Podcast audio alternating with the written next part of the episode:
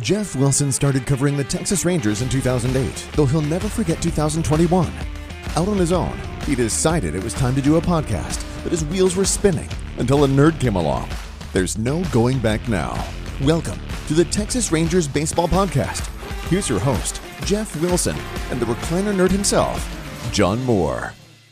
Hey, everybody, welcome to the Texas Rangers Baseball Podcast. This is episode number 39. Today, David Murphy is going to join us. Rangers have just finished a little homestand. They're headed back out on the road. Jeff, Yeah. uh, we got to get in and talk about the big league team before we get David in here. Yeah, yeah. Um, I I hate the schedule. First of all, you know the three game homestand is weird. ridiculous, and then a four game road trip, and And then they're and back. then, and then they're back, but they're off two, off three, and then they're gone for like nine games. Right. It's just the nine games are fine, but this stretch is, is garbage. But anyway, uh, about about the major league team, you know, they they just went one and two against the Astros. Yeah. Um, they they they're in Detroit now. Um, yeah, I, I don't- I don't I don't know. I mean, it's a dis, it's a disappointing series probably because because of what happened Tuesday, but uh, you know they they really argue, arguably they they could have won two out of three, but they also could have been swept. Sure. So I, you know, you kind of kind of put things in perspective, and uh, you know that eighth inning Tuesday is a, was a downer, and of course the first inning Wednesday stunk. But Right. um, you know, just one of those things. And keep in, mind, keep in mind the Astros are very very good, and so Yeah. Um, but the Rangers are playing pretty well still. Yeah, when you got to give Hearn a little credit. Hearn, look, Hearn came out, gave up a couple of runs. They that look what, what happened to the Astro. What happened to the Rangers Tuesday night happened to the Astros Monday night. Yeah. Uh, Rangers should have lost that game. They come back late in the game. They win the game. Turn around the next night. Of course, everyone, why did Woody do this or that? This, wow, they jump off. This, you know, it's amazing. This team hasn't gone. They're 63. They should be 63 and 0, right? That's what That's they're. right. They were built to go 63 and 0, never be scored on, never give up a run and Right, score. right. And everyone should go. Never had injury, And yeah. right, so um, it's crazy that it's that way. But you know, yesterday with Otto out again, um, I you think immediately when you see who they're going to throw in, they're going to throw Miller in to start, and it's going to be basically sort of a bull, well, he's a starting pitcher, I guess, but you kind of knew it was going to be a bullpen day Yeah. going into it. Yeah. Um, I think that's the one you kind of expected to lose because they didn't have a pitcher determined for the you know Monday and Tuesday. We Right, still didn't know who was starting. Well, you know, they, they wanted to start him. I mean, they hadn't they hadn't used him. They really uh, they hadn't had opportunity to use him, but they Right. they were kind of holding him back for for Wednesday. And you know, it, it you know hindsight being twenty twenty, you know, you're like, all right, so why didn't they start Kolby Allard, who pitched pretty well? right. Well, the Astros have seen Allard a lot. Yep. and um, so that's probably the reason why they they they went with with Miller, who they probably haven't seen, and um, you know I don't know that we'll see him again after that, but. Uh, it, it was just, you know, he was all over the place. Maybe Yeah. he was nervous or uptight or whatever, but, um, you know, It is what it and is. against and against that pitching staff, 6-0 is really hard to come back from. So, yeah, uh, but you know, uh, uh, Tuesday, I'm sure we probably should talk about the eighth inning when uh, John King pitched. He's he's been uh, hot and cold. You know, he struggled on Friday at Chicago, but pitched great uh, on, on Sunday in that that crazy game in which Eli White was injured. Right. Um, you know, he he pitched he pitched well enough to get out of the inning with minimal damage. sure. You know, and and I know people are like, oh god, John King. You know, Why did they even go to John King? right and, Uh, and and there's there's good debate about that Sure. I, I I get it I, I would rather have a guy like who strikes out guys working that in. yeah, You know, yeah, I would John rather, King's a uh, ground ball guy. I'd rather have Matt Bush there Right. the way the roster is currently constructed and um but he you know if the ground ball to Corey Seager Corey Seager should have turned a double play Absolutely. there's just there's just no doubt about that Well, the next batter was Alvarez who grounded out to first. Right. So, you're you're, you're going to give up a run there, and and, e- and even if he went home, you still got to execute that play and catch the ball and tag Altuve. Great. So, you, but you're still going to have runners at second, third. You're going to get a ground ball. A run's going to score. Sure. Anyway, you're at minimum.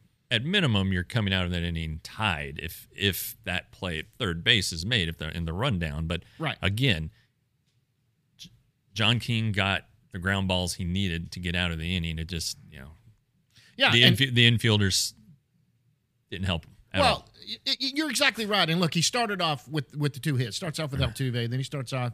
Uh, they they get two on on base, but then he makes the play he needs to make. He makes the Yeah. pitch he needs to make Right. to get out of the inning. You can debate back and forth who should have been there. I think Woodward has said maybe he's not going to be in more leverage situations. Right, Is that right? Yeah, and and he was actually warming up yesterday at one point, um, down seven to two. I think Sure. he, he was warming up. So, you know, give him give him a little break. He's you know he's still a young guy. He didn't he didn't pitch a full season last year. He had Right. the thoracic outlet syndrome. Um, so anyway, look the Yan- the Yankees wanted Jon Gray last year in the Joey Gallo trade. John King. Yeah. John King. Sorry, uh, I don't know. Maybe they wanted Jon Gray too, but they wanted John King. Uh, he had the injury, so they backed off, and it ended up being a smaller deal that, that had yeah. Joely Rodriguez in it. But he, he's going to be fine. But he does need a different role, and that's going to happen because Leclerc and Jonathan Hernandez are going to come back. Both at AAA right now. Yeah, and Leclerc is very close. Um, By the time you listen to this or, or watch this, he may actually be on the on the major league roster. He pitched Tuesday night. Wait, he pitched Wednesday night from Round Rock. They may want him to go back to back, so he may pitch tonight, Thursday, and then get a couple days off and and and be ready. Um, maybe be ready for the start of the the, the next homestand. Right. So the bullpen's going to change. Roles are going to change. Roles Sure. are going to shift. Um, so anyway, and speaking of change, you know, we have a the, the, Rangers have a new center fielder, and and this guy Leody Taveras. Um, we were there the night he, he made yeah, us. yeah. You know, obviously, you never want to see what happened to Eli White. Absolutely not. Don't want your opportunity to arise that way, but it did. And um, you know, I, I, on, on the on the collision, we got to talk about that because Charlie Culberson feels terrible about it. Yeah. Um, know, it's just one of those things. Eli will probably play again this season, but if if things go as the Rangers expect, Leody Taveras is going to be the center fielder from, from here on out, and uh, he he's as good defensively. I know Eli's made these great catches this year. Leo, Leody's just as good, if not better. He definitely has a better arm. Yeah. Um, it looks more natural. E- Eli's a you know former infielder, so it's not as uh, smooth maybe just yet. It, it will be, but Leody he just glides through the ball, gets such great reads and jumps on balls. Uh, uh, you know the offense obviously is what's going to make or break Leody, and if you look at what he did uh, at, at AAA, he was hitting around. I think it was in 295 when he was called up Right. um, switch hitter, power on both sides. It looked like a little bit more discipline. So what the changes that that were given to him by the hitting coaches in spring training, it really, really, he really took to him. Yep. And so I know, I know he's More straight up when he's right. I know he had the, the, the disaster, disastrous 21, um, and, and people are probably down on him based on that. He's 23, and he's he is nowhere near his his prime or full development. So you get you got to give Leody Taveras another chance. Yeah, and you and I were talking about it Monday night. We were sitting there watching. Look, I, nothing against Eli White. Eli White is fantastic in the outfield. He defensively, he makes some wonderful catches. He went and took the home run away. We've Yeah, yeah, seen yeah. that. But you watch, I'm telling you, a lot of those catches that Eli have made, the diving catches that have been wonderful. I really think that Leody's a guy that runs him down and doesn't have to dive. Right. I mean, he's so smooth in the outfield. He he went to a couple of balls Monday night where you and I were sitting there. It looked like for sure that was a double that was going to be in both ways. Yeah. That he ran down with no problem Right. and glided over. It looked like he didn't have a prayer. Glided right under it and caught it. It, it was pretty amazing. Yeah, the guy that's his that's his calling card. You know, I mean, and and if even if he's let's say he's a 250 hitter, Right. Um, 320 on base guy, 700 OPS guy, but plays tremendous center field, Yep. you'll take that Every day. You will put that in your lineup every day, especially as big as Globe Life Field is. Yep. You know, as big as uh, you know Oakland. uh, God bless that place. Um, as big as Seattle is, you you want a guy who's going to go get a lot of fly balls. Absolutely. and, and that's what that's what he can do. Um, so, um, yeah, I'm excited about that. I, I, I really am. I've I've been high on Leody for uh, a number of years. He's a, he's a mature guy. He has his family with him now. Yeah. Um, that that helps him. Uh, you know, he, he doesn't worry about things as much after a game. You know, he's he's matured. His English is, is really picked up well. So Yeah. um, he, he's he's come he's coming together here, and uh, you know, frankly, was rushed in, in twenty and twenty one. Yeah. But hey, Well, they were they were in in 2020. They they weren't they they were going to bring anyone. They were trying to do it all within the organization. Mm, I mean, Yeah. it was a weird year. They brought up some of these kids that they that they shouldn't have. The, and and and yes, he was absolutely rushed in 2020. 2021, he got off to the bad start. He Right. did what he did. But I tell you right now, it, watching him at the plate. He's had great at bats on a strikeout. He's had a great at bat where Sure. he's worked from down in the count. He's worked balls. He looks comfortable the way he's Yeah. standing up, making good swings. Hey, every once in a while you miss that third strike on a fastball. he's swinging at, it, he missed it. You can't argue. It's Yeah. when he's going down on three pitches that you're worried. But when he's working counts, that looks good. He's putting the barrel on. He, he hit one the other night. Uh, I think it was uh, Tuesday when he hit one that he had a chance that uh, a base hit would have dri- driven in a run. He just missed it. He flied out to center field, but it was a good at bat. He put a barrel on it. Yeah. Launch angle was wrong.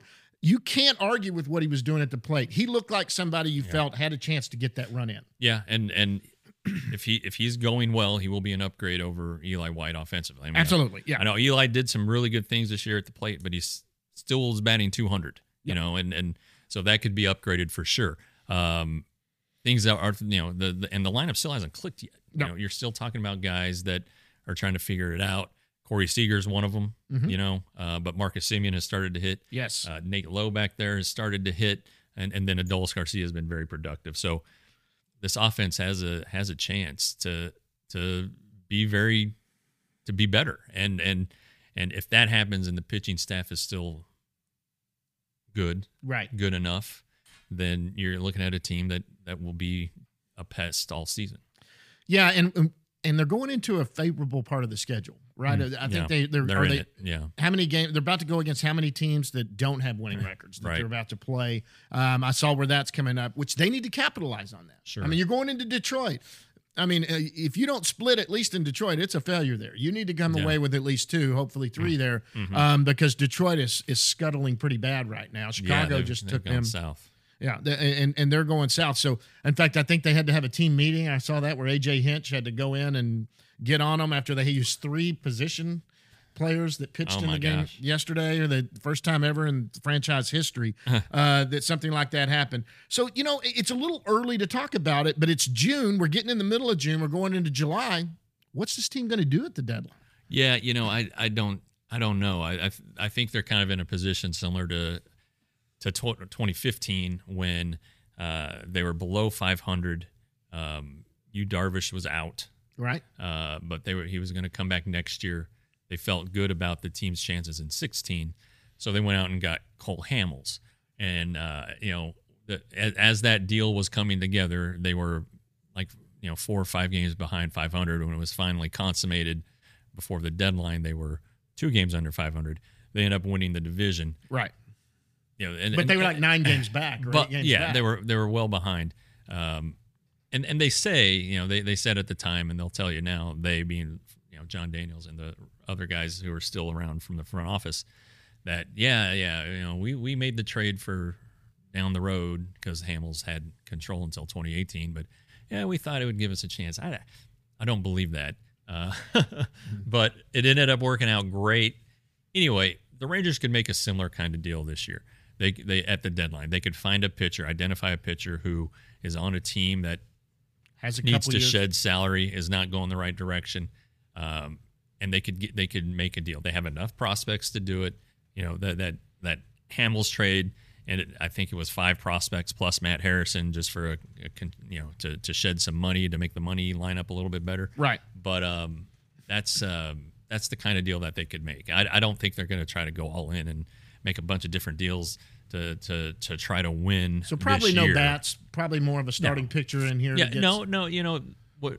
They could they could get a, a hitter in the same vein as uh, trying to get a Cole Hamels type guy who who will be around you know, under control Well, for the the next only few they're do, years. yeah. yeah, because you know if you look at next offseason, their targets are going to be starting pitching and and and the outfield. Right. And so um, they they could address that via trade and and not have to get into a bidding war or anything like that. You'll get less control, but still you'll get a, a, a good player and theoretically for for more than just three months or you know Sure. a year. Yeah. Absolutely. I mean, then there's there's interesting names that are out there that they'll do that. They're not going to rent a player. Um, this is not the year.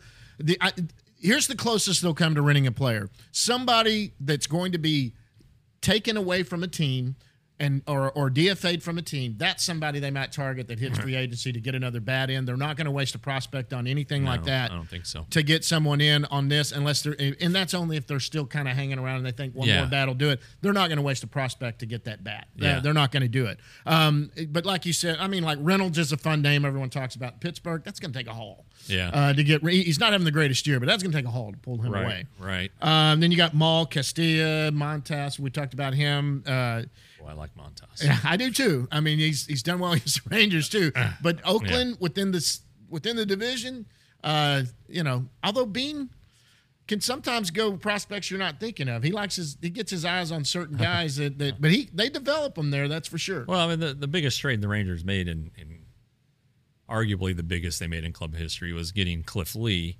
in 2010, and they got him from the Mariners within the division. So, Right. you know, and then they've made they've made trades with Oakland uh, you as recently as 2020, the Mike Minor deal. Jurickson well, 2021, they they traded uh, uh, Elvis to Yep. uh, to to the A's. So um, they're not afraid to do it within the division. Um, but yeah, you know, I, do you, you well, want- I'm not saying the Rangers are afraid. I'm wondering if Oakland. Yeah, I you, guess you always Oakland- want you always want your guys to your prospects to make the major league team, your major league team, and that's not always possible, obviously. But and then if you trade away a guy who's a star and he kills you for the next eight years, you know, That's it. Yeah. That, that- that's anyway. not fun. No, and that's exactly what they're saying. But but they find themselves in the situation with a with a plethora. That's a word. A plethora of middle infielders all the way through this organization, Yeah. even at the top level. Sure. Two of them are vying for third base right now. You got Josh Jung that's coming back. They have some pieces they can move on that. Yeah. Um, that's a good problem to have when you want them to play on your team, but there's just not a place to play them right now. Yeah, it, it you know that that's a it's a heck of a predicament they have are going to have. I mean, it's a good it's a good problem to have. They say you know all too many good players at one position. Um, you know, Duran looks like a keeper. Smith looks like a keeper. Yep. You know, and and Down at AAA doing his rehab right now. right and and Jung of course was going to be the third baseman. The heir apparent when he was So um, it, it's it's going to be interesting, and, and these things all all work themselves out somewhere or another. Um, but it's a nice problem to have. yeah, and and geez, you know, to you're talking about three positions at, at three players at one position. You know, two years ago, you couldn't even come up with with one player at some position. So Absolutely. you know, the farm system's better. Well, then, and and there's going to be some position changes. I think some some some guys that they really like, they really like the bat, they really want to keep, may have to move positions. I mean, Sure. look, uh, Jung, Jung is obvious. They think is the third baseman of the future, but is he? I mean, is he better than some of the other guys playing there? He can make maybe move a position. Uh, you know, Lowe over at first base is now proving that he, he if he keeps up what he's doing Yeah. now, that was that looked like a spot that maybe they might look to improve in the offseason too. Not if he keeps doing what he's doing. Still Right, having a little right. issue with the fastball, but he's waiting on his pitches. He's he's putting the ball in play, and he, Yeah. he, he has good at bats when the when there's someone in scoring position too. Yeah, he had a pretty miserable stretch there uh, into April, into May, but he's he's picked it up now. The, the he's, he's hitting home runs. You know, Right. the ball the ball's leaving the park, so that's a good sign for him. And he, you know, I did a story for the Rangers program, um, and he said, "I've just got to hit home runs and doubles. That's what I've got to do." You know, Yeah. and then. And he thinks he can do it. He's a big guy. You know, Yeah. he's tremendous raw power. If you watch his BPs, and he's hit, he's hit some long home runs in his career. He hit Yep. the longest home run by a Rangers player last year, and like the third game of the season in Kansas City. So this guy can this guy can hit. It's just if it and if it comes together, it's great. I, I wonder about his defense. His defense has been pretty spotty. You know, is this is he becoming a future DH? You know, and but the DH only thing is rough. And if you're gonna have a lot of players that need at bats, that's a good way to do it. So Sure. Anyway, Well, we, we, shouldn't be talking about down the road. You Yeah, know, yeah, yeah, yeah, yeah. We gotta talk the- about now- The, the team, the team's playing pretty good now, and I, know- I know they have some ter- like when they have losses, they're awful losses. It just seems Oh, like yeah. it just seems like they're disasters, but they have a lot of good wins too. Absolutely. 29 and 33. So they're four games under 500. This is Thursday heading into the Detroit series. Yeah. Four and six in their last 10. They've lost two in a row. Hey, they're still only four and a half out of the wild card. So, you know, that's, I always hang on to that. Nine and a half back of the AL West, but they are in second place. Yeah. And you know what? Those battles happen when the top two teams in the division battle, uh, like they did with, with Houston. So, you know what? It, it, this is so much better than the baseball we've seen the last two years Absolutely, and there's and no there's nothing you can hide. Yeah. Well, guys, listen, let's get David in here. He's got Yeah. here. Let's get David in here. We're going to go to him. After that, we'll go down in the bus leagues when Davis is gone. Uh, when David's gone, but David Murphy's going to be joining us right after this. All right, guys, and joining us right now, you know him from the uh, post and pregame show of the Texas Rangers.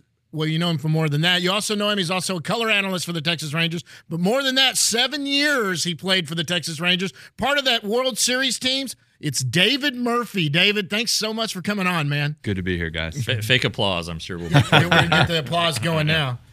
Uh, so yeah, so thanks for coming. 45 minute drive from your home. I won't reveal the location. Um, but I mean, you're making that drive a lot to Arlington. You you you, you, you you're staying busy in retirement. If you think about, you know, what the requirement is for mm-hmm. the baseball season, and I, you know, you work half the year, and I don't even work half the game, so Yeah. I, I don't mind driving a little bit. But we're, I mean, I'm I'm a dad of four, so I'm a I'm a taxi service as it is. But this is probably all you want to do right now. free right? Uber. like work from a work perspective, you probably don't want to do any more than this because I'm I'm sure they mm. probably want you to do more games. Yeah, it's it's fluctuated, and I actually I cut down a little bit this year just because my my kids are at you know prime ages where I want to be involved in what's going on, and I miss Yeah. so much. You know, their early stages of childhood overlapped with the end of my career, and so the the last thing I want to do is miss what's going on right now since I had to miss so much early on. I mean, I remember I've been doing this now. This is my 15th season. I remember when every one of your kids was born. David makes me feel old now. as You have a 14 year old, but um, yeah, I mean, it, do, what do they remember? So I think my oldest remembers the most, and she's got a good memory. Mm. Um, she doesn't remember a ton of the Texas Ranger days, although both of my oldest they're they're my girls, and uh, my youngest two are, are my boys. The girls remember um, that they're when we come to a game and come to the new ballpark, and we drive past the old ballpark Yeah, they even though they don't have a ton of specific memories they know that they spent a lot of their childhood there. Yeah. and so Okay. uh, so they're they're a little bit emotionally tied to it and sad that that ballpark i- is no longer the home of the texas rangers. Um, but at the same time they remember um, you know we rented this cool house in cleveland that had like this amazing basements obviously we don't have basements Right. here in texas Right. uh, but it was like this ultimate play space where they had just this wide open area. And obviously, in, in April and May, it's still cold up in Cleveland. So they spend a lot of time indoors. Uh, so just little random things like that, Okay. whether it be a, a place that we rented, whether it be a, a hotel that we went on the road and that we saw, or whether it be a ballpark here and there. It's just kind of like a sprinkling of all these random memories. So you, you just told us you're coaching. Uh-huh. Do the players know? Hey, this is this is David Murphy. Uh, I don't. I don't know. I mean, they Their parents do. My, my the players will tell me, "Hey, I looked up uh, I looked up some of your highlights on YouTube, or I saw this and I saw that, or they know that you know I got to play in, in two World Series, things like that. Mm-hmm. Uh, you never know what exactly they comprehend or what they they understand, but either way, that's not that's not what it's about. That's Yeah. it's about me um, using what I've learned throughout the years to pass on wisdom and knowledge uh, on, on and off the baseball field to them. Okay. Um, so you are around the baseball team enough, or observing them enough. This current team. What What are your thoughts so far? the pieces are at least in place or starting to be in place. There's enough yeah, over the last few years. You've wondered, what's our core? You know, what what are we centering? What are we focusing on? And obviously, Joey Gallo has always been a name. Um, although it's not like he can't be a middle of the order piece. Um, but at times he's been inconsistent enough to where it's hard to say like this is our guy that we're going to build around.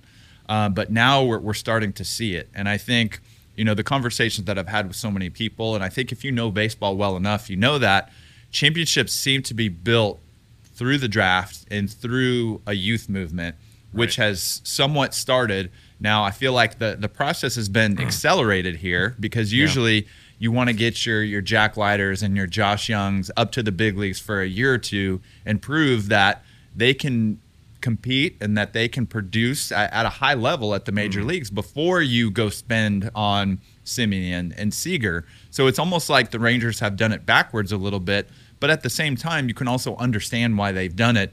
In, in an age in an era that we live in in Major League Baseball of tanking, uh, or, or quote unquote tanking, whatever you want to say, Yeah. you applaud ownership here in the front office for saying, "Hey, like we've got a new ballpark, we want to win, uh, so let's go ahead and spend now, and then we'll have some leadership in place for when these young guys get there." So, uh, so I applaud them for for going out there, spending the money, And uh, you know, there's there's been inconsistent results so far, but you have to like we like Josh Smith, perfect example. Like this guy may never be a, a 30 home run guy, but he can play defense.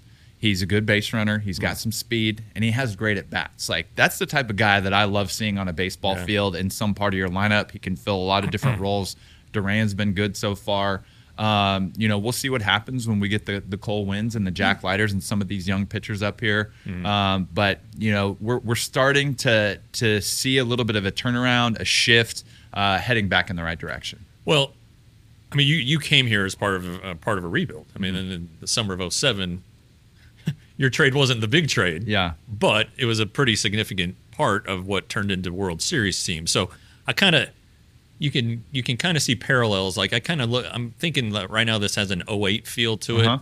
You know, I mean that that team was different because they scored a ton of runs Right. and had you know four All Stars, but it just kind of feels like maybe this is 08. Next year would be 09 where you were 12 games above 500 and then it happened. But that's kind of that's kind of how I see it. Just trying to draw on my history, and I don't know. I think there's been, you know, in pre and post game show and kind of a little bit um, on the in game analysis type of stuff. We've done similar comparisons, Oh, okay. and uh, and I think Emily was one that Emily Jones brought that up as well. So um, it's hard to compare teams ac- across eras, you know, and even though it was only what 14, 15 Right, years ago, um, and if you want to make like player comparisons, I mean, it's it's hard to compare. Even though, say, like a guy like Corey Seager, he could definitely hit 40 home runs and, and have a year that supersedes anything that Michael Young did. But Michael was just, he was that core piece. You know, you could see Kinsler as a core piece. Yeah. Um, you know that Semien, once he gets rolling, he's going to prove that he is a core piece. I think Yeah. maybe the the good comparison on both sides is the pitching side. And I think, you know, when Jon Gray has been good, I I love his stuff, and I Yeah. think he's a guy that could definitely be uh, at the top of this rotation. Maybe ideally, he's not necessarily an ace, but a number two or a number three. But once again, we're talking about a lot of these young pitchers. They need a voice, and they need a guy that's been there, that's done that. Yeah. So when they get called up to the major leagues, they can watch him go about his work and his routine. And right now, it seems like Jon Gray is that good example. Yeah, and you you did play with Martin Perez Mm-hmm. briefly. Um, what do you think? I mean, I, this is out of nowhere. the first game that I covered this year was the game that was uh, against the Astros, and what he went six perfect innings or so, and then Chas Yeah. McCormick hit Yeah, a double yeah. in the right center field gap. So I, I just think it's not. We live in a, in a day and age in Major League Baseball where you want to quantify everything. You want to look at the statistics and say, oh, well, Martin Perez back in his early tenure with the Rangers, his early years in the league, he was doing X, Y, and Z, and now he's doing X, Y, and Z this much better. And I don't know if it's necessarily that for him. I see it more when I see his uh, competitive edge, whether it's something simple like you know, he would have so many of those games where he would go five and a third innings. He would, you know, four of those innings would be good, but an inning of the third would be where he gave up the four runs and Yeah. he would kind of just lose that focus for a Right. minute. And it's not so much in the numbers, but it's in his temperament. It's in uh, the interviews that he gives pregame, postgame, whatever. There's there's a more assertive side to Martin Perez this year. Uh, his body language is different. I don't know if he's just kind of gotten to the point in his career where he's like, I'm a veteran guy. Uh, I'm not gonna stress out the way that I did early in my career, and I don't. I, this is all assumptions. I, Yeah. don't, I don't know his what his mindset was like early versus what it is now, but there's something that seems different about him Yeah. mentally that has translated to the physical side. Yeah. Well, and I was talking to Doug Mathis about him yesterday, and Doug called him a pitch maker, and he's always he's always been able to get a double play, but it just seems like it's it's so much more now. You know, it's mm-hmm. he can still get that, but like if he needs a strikeout, he can go get a strikeout.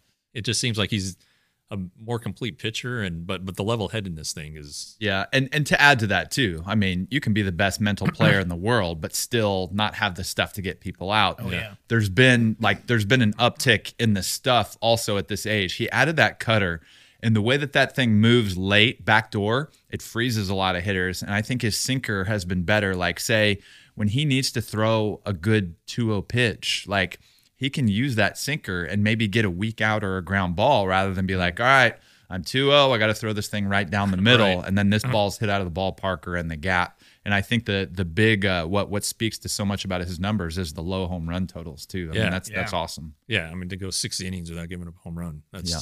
phenomenal. All right, so what's what's retirement been like, man?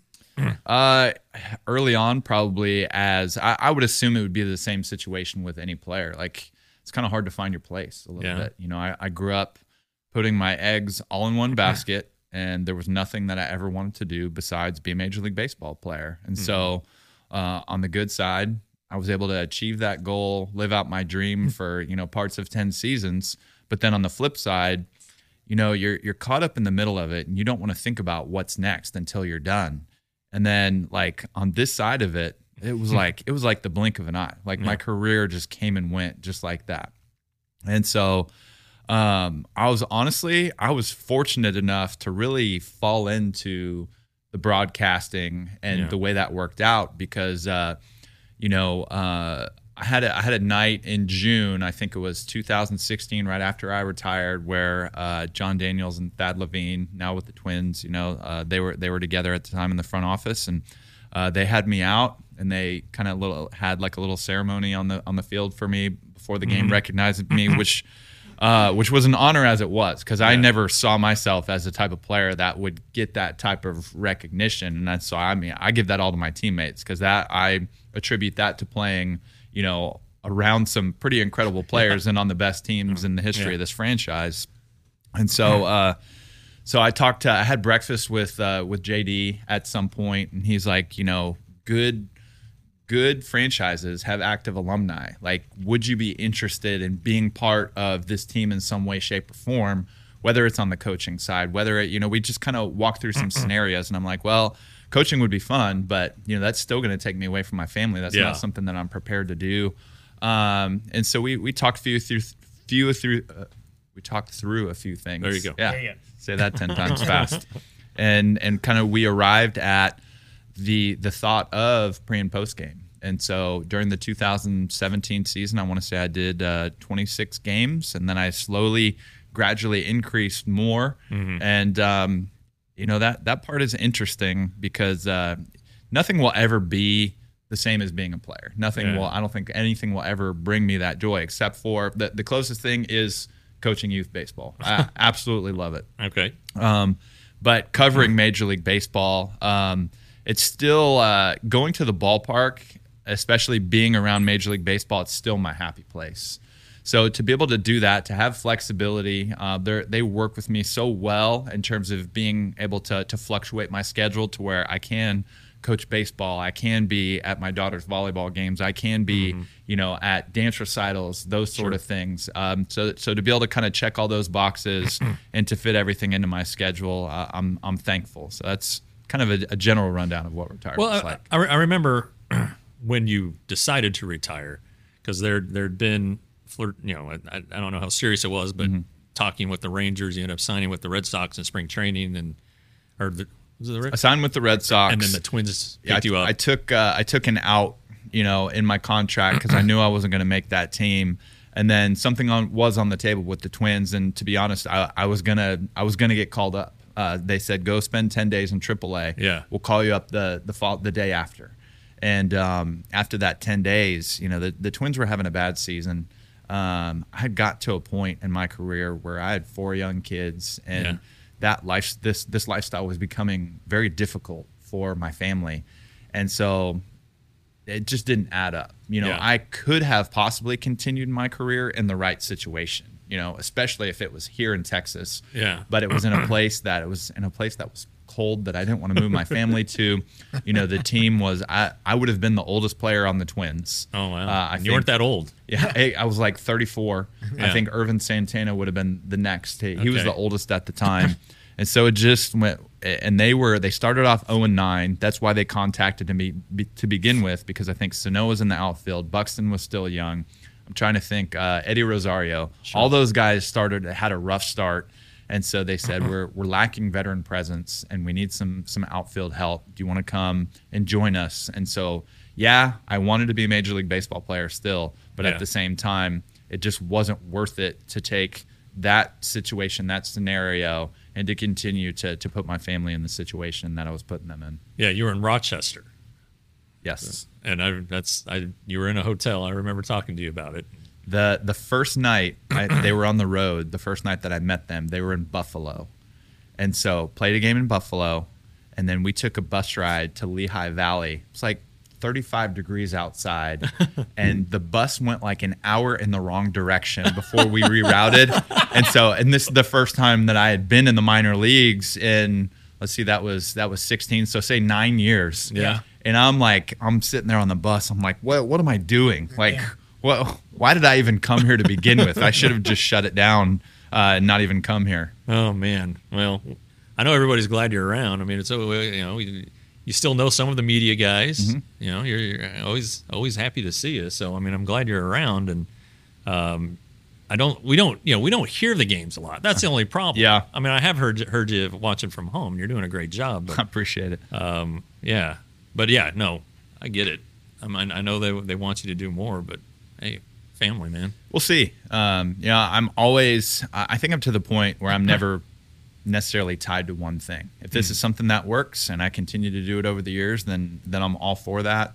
Um, you know, it's hard for me to imagine stepping outside of the baseball realm. Like I Yeah. feel like you know my my place will maybe in some way I'll always be. I, I think coaching would be fun. I don't know if I'd ever do it at the professional level Yeah. because of the travel level required. Um, I think it could be fun to do at the college level at some point, uh, maybe when my kids are grown. But at the same time, if you really think of everything that it entails, like that's that's a lot of Recruiting. recruiting, and that's Yeah. that's Right. a lot of time on the road also. So.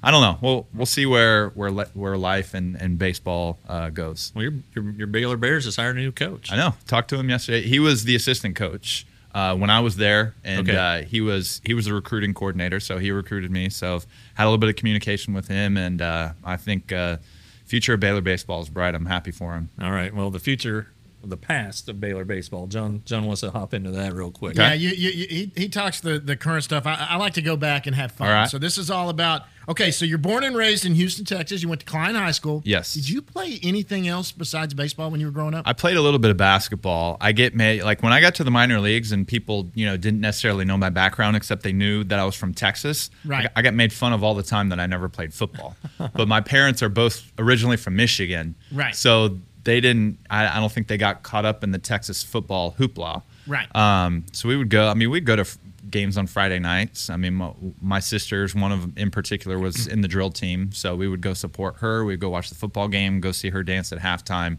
and so loved the loved the the football experience uh, of Texas high school football. Um, but I just never, I never really enjoyed it. I could throw well enough in middle school, like when we would play in PE, that sort of that. Uh, they they would try to get me to play football in seventh and eighth grade, Yeah. but I just told them I just don't want to. yeah. And so loved basketball, played that uh, starting in second grade, uh, and then quit. You know, as a ninth grader, I was kind of like at freshman year when when everybody was starting to really get big and, and good at basketball.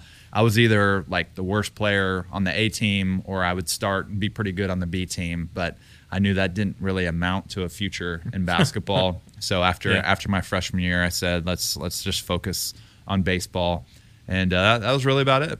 So not not many people know this. Everyone knows he was drafted by the by the Red Sox um, out of college, but you were actually drafted in the fiftieth round Uh-huh. by the Angels. Yes, Yeah. Crap. the fiftieth round. How now? I, I've always wanted to know this because we're going to ask you about the Red Sox draft. Uh-huh. How did you find out you'd been drafted by the Angels? So I, I uh, hit it off with um, with their area scout, and they had talked about taking me as high as like say like the sixth or seventh round. But coming out of high school, I was like 175 pounds, and I went to like uh, the one that sticks out the most. I went to College Station and did like a pre-draft combine type of thing, if you want to say, with the Arizona Diamondbacks. Right. And it was funny because they even like they singled me out, and Michael Bourn was another guy that, that was Sure. there, played in the big leagues for a while. So the two of us were there, and of all these players, like they let us take like extra rounds of batting practice, and they just wanted to see if I could hit a ball out of this high school field. It was A and M Consolidated, and I just couldn't do it. So I was 175 pounds, swinging with a wood bat. And so I, I think I knew that I needed some seasoning. I needed to go be a part of a good strength and Yeah. conditioning program, and I felt like college was the best way to go there. So got drafted in the 50th round. I was actually at like a summer game, summer high school game for my select team, club team, whatever you want to call it. My dad was coaching first base at the time, and I see him pull out his cell phone when he's coaching first base, and he goes, "Congratulations, you just got drafted by the, by the Angels in the 50th round." And so it was funny because we had talked, uh, you know, over the years when I, you know, was at Baylor, and he's like, "You're going to go 50th round to first round." I'm like. Stop that. You know, sure enough, I went 50th the first round in three years. Okay, so you go to Baylor. Uh, so obviously, I mean, you were drafted out of high school. You go to Baylor. You go to a D1 school. Any other schools you considered besides Baylor? I loved for for no particular reason. Uh, my my one of my older sisters went to Texas A and M, and so just spending time on campus there, going to some football games. I loved the environment. So I was I was a big Aggie fan, and that was kind of like my school. That's where I wanted to play baseball. Um, but then, as much as the rivalry is between A and M and Texas. I get my first recruiting letter from Texas. So Yes. I'm like, all right. So I go from hating the Longhorns to like, I could see myself being a Longhorn.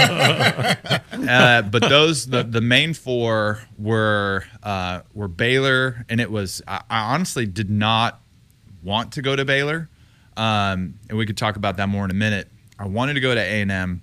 The facilities and just the accommodations and everything at Texas like blew me away. Sure. and, and Yeah. the football games that I went to there were great. So I was really turned on by what might be in the future if I went there. Um, and then Rice, which as good of a program as they had at the time, I knew that I wanted more of a college experience, and I wanted to go to a school that was more than 45 minutes away Sure. from, from my Needed parents' get out of house. the house for a little bit. exactly. Yeah. So I kind of crossed them off the list. Houston was a little bit of the conversation. I had grown up doing uh, some pitching lessons with Coach Rayner Noble, who was there at the time. But uh, you know, Rice was the better school. I figured if I was going to stay in Houston, I was going to go to Rice. But I pretty much crossed those two off. A and M. When I went on my visit and the way that they kind of recruited, um, they offered you kind of a small scholarship and kind of maybe they banked on the guys that were going to bleed maroon and really want to go to the school.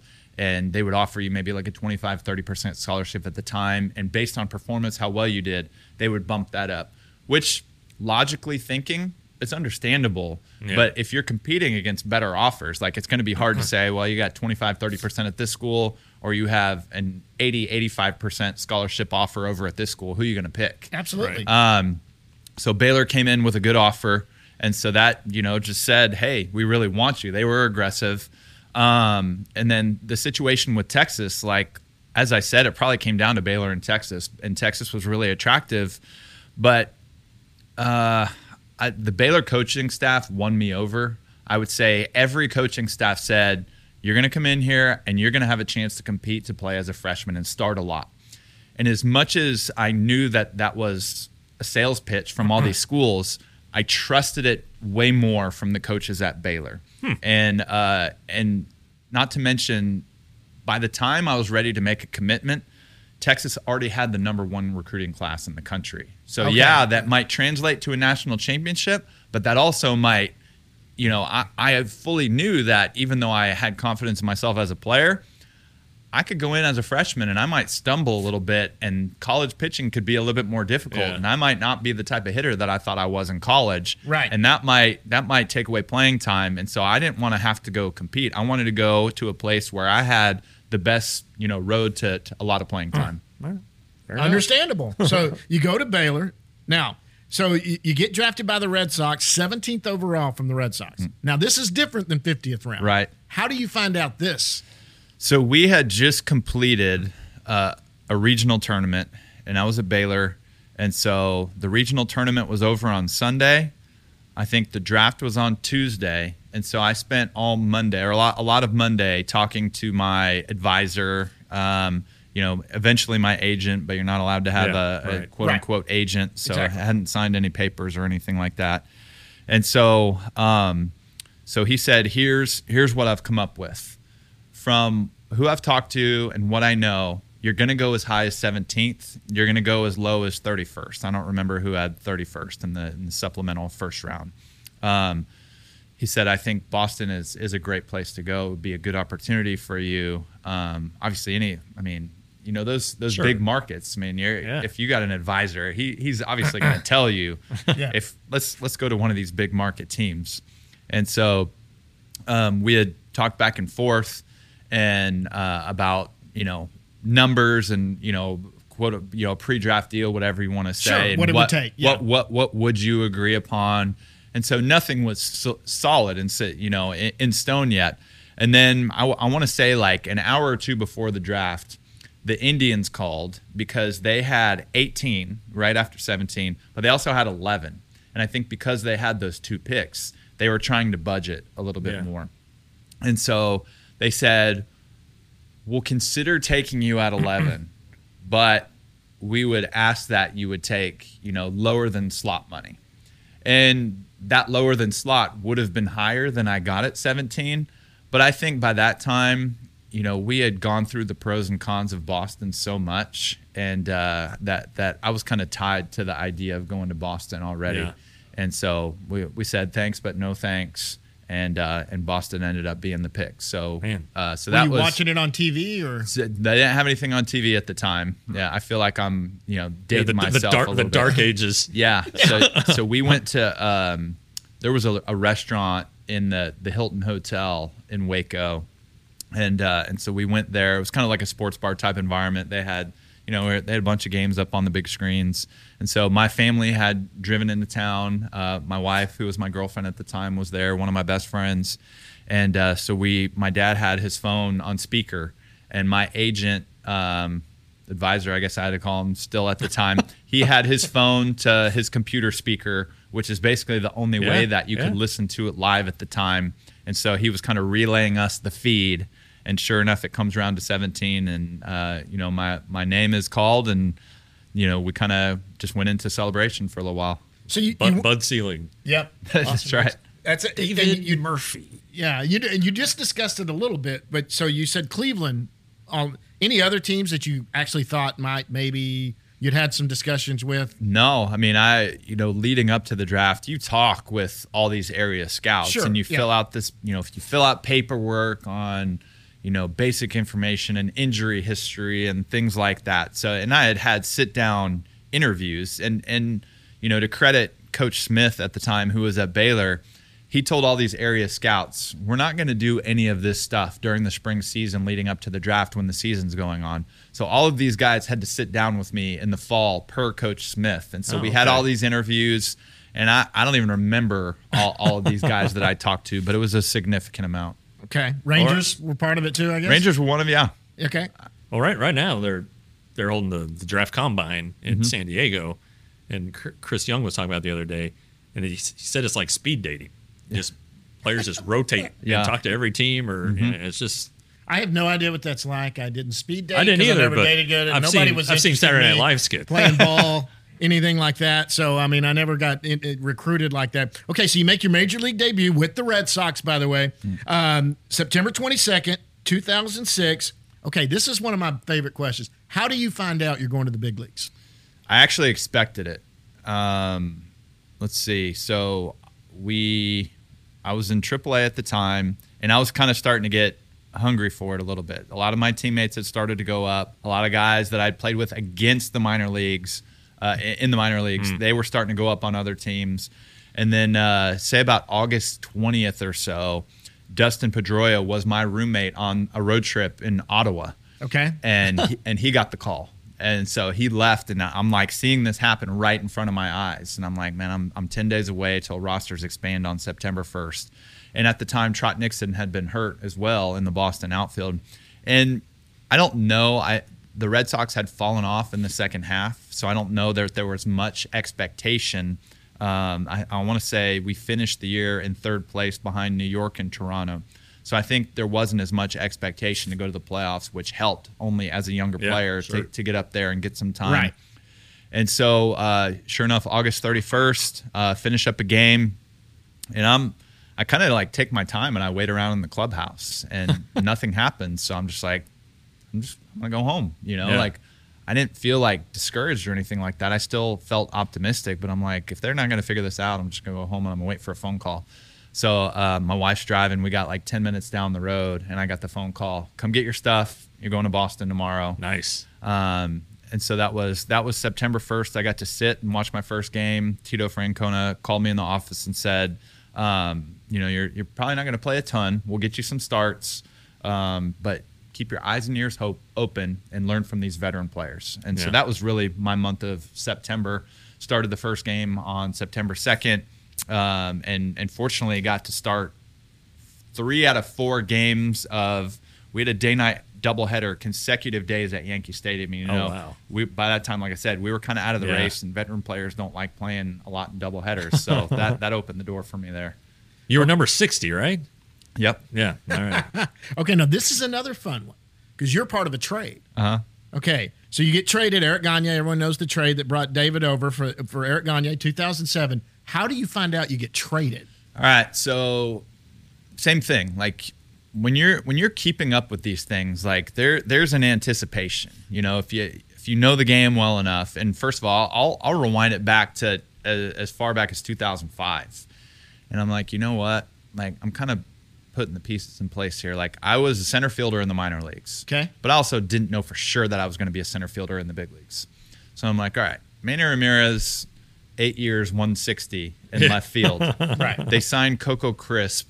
Uh, I want to say that was 2006, um, and then they eventually in 2007 they had Trot Nixon, and then they eventually signed JD Drew to like an 80 million dollar deal. So I'm like, the writing's on the wall here, and the way that you know Major League Baseball was different then. Like now, if you're a young player and you show any type of success at the minor league level, you know they're like, oh, you're cheap. Let's see if you can succeed for our organization, and if not, then we'll find somebody else. Yeah. But back then it was like, we're gonna make you earn your way to the big leagues. Right. Right. Uh, so you're gonna have to put up some monster numbers, or you know, be a, I was a high draft pick, but at the same time, like the way that Boston and that I guess that's the negative of being drafted by an organization like Boston. Like you can't just go up there and mess around for a little bit. Like every game, you're always playing for the playoffs. You're always playing for today. Yeah. You're ne- you're never playing for next year. So it's like, eh, can we can we throw this young guy in there and see what he's made of? Especially if I'm going to play left or right field and I'm supposed to carry a big bat and never put up huge power numbers in the minor leagues. and so, um, so it was, it was, the the deadline was approaching. I, I wanted to get traded in 2006. 07, uh, we're on a road trip in Columbus, Ohio, and and to make to make it even more fun, my wife is getting close to giving birth to our first baby, like any day. Okay. And so, um, so I'm at I'm at the hotel. Brandon Moss, who I ended up being a teammate with in, in Cleveland, and he he was my best friend throughout the minor leagues. We're roommates in Columbus, and we're talking about this trade situation. I'm honestly like getting ready to take a little nap on the couch, getting ready to go to the ballpark. And so Peter, there was no MLB network at the Yeah, time. yeah. So Peter Gammons comes on on ESPN, and uh, he's like, "Breaking news, you know." And, and my agent had been in town the night before. He's like, "How cool would it be? Because I know Texas is going to get rid of Gagne. How cool would it be if you go to the Rangers for Gagne?" So it it's not like it was like a complete surprise. It had been on my radar. So I'm laying down, and Peter Gammons talks about Gagne, and he says my name on on ESPN. I'm like. You know, like I'm, I'm about to fall asleep, and I shot up. so like, great. so I call my wife, like my my head's starting to spin, my heart's my heart's pounding. So I go to the field. You know, I, I have all this nervous energy, so I want to go hit in the batting cage. But my hitting coach is like, "Hey, he, he- you know, it, they have to be like, Yeah. you know, they can't they can't give you any details. So they're like, you, right now you can't hit. Yeah. And it's you know like it's a physical thing. They don't want you getting hurt. You know anything to happen between and then trade. Yeah. So he's just like, just so you know, you can't hit. So I know something's going on. End up finding out a few hours later, you know, before the game starts, that the deal's done. I'm going to Texas. I'm ecstatic. Uh, I talked to Scott Servais on the Yeah. phone at the time, and uh, he's like, "We want to ship you out tomorrow." And I'm like, "Well, here's the deal. My wife is, and at the time, I think this was uh, this was July 1st, or excuse me, July 31st, and my wife was set to be induced on August 4th with with our first Now, child. is she back in Texas at the time? No, she's back in Rhode Island. In Rhode Oh, Island. yeah, Okay. Pawtucket. where Okay. Pawtucket, yeah. Yeah. Okay. And so, um, so they're like, all right, why don't you hang out an extra week in Rhode Island, and then we'll you'll meet the team in uh, in Sacramento. So that's what we did. Get traded. My head is obviously in a lot of different places. Right. So I become a dad for the first time, uh, and she, and she actually goes into to labor uh, on August third, so Oh, a day all right. early. Okay. And then I hang out in the hospital for three days. We go back to Rhode Island, and then I fly cross country to um, to meet the team in Sacramento. Meanwhile, my wife, being a first time mom, Yeah. has to pack up our whole apartment and and drive Yeah. to Texas with with her mom and her sister. Oh my so gosh. pretty crazy. Um, a, a week that we will never forget. So I go I go to Sacramento. I play the first day since I hadn't played in a week. Yeah. I get the day off, and then uh, and then they played me the next two days, one night game, one day game, and so I kind of just hang out. Lots of new teammates that I don't know, Yeah. And then I get a phone call that night from Bobby Jones. He's like, "Hey, uh, team's flying out tomorrow, but you're going to the big leagues."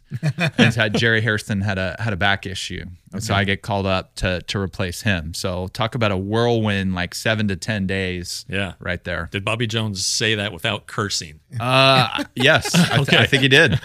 Yeah, Wow. Okay. Okay, so before I ever started covering the team, I started covering them four years ago. I was a, I grew up a Ranger fan. Grew up in the area, big Ranger fan. Been going to games since '72.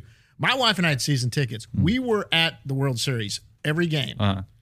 How you were played in two World Series?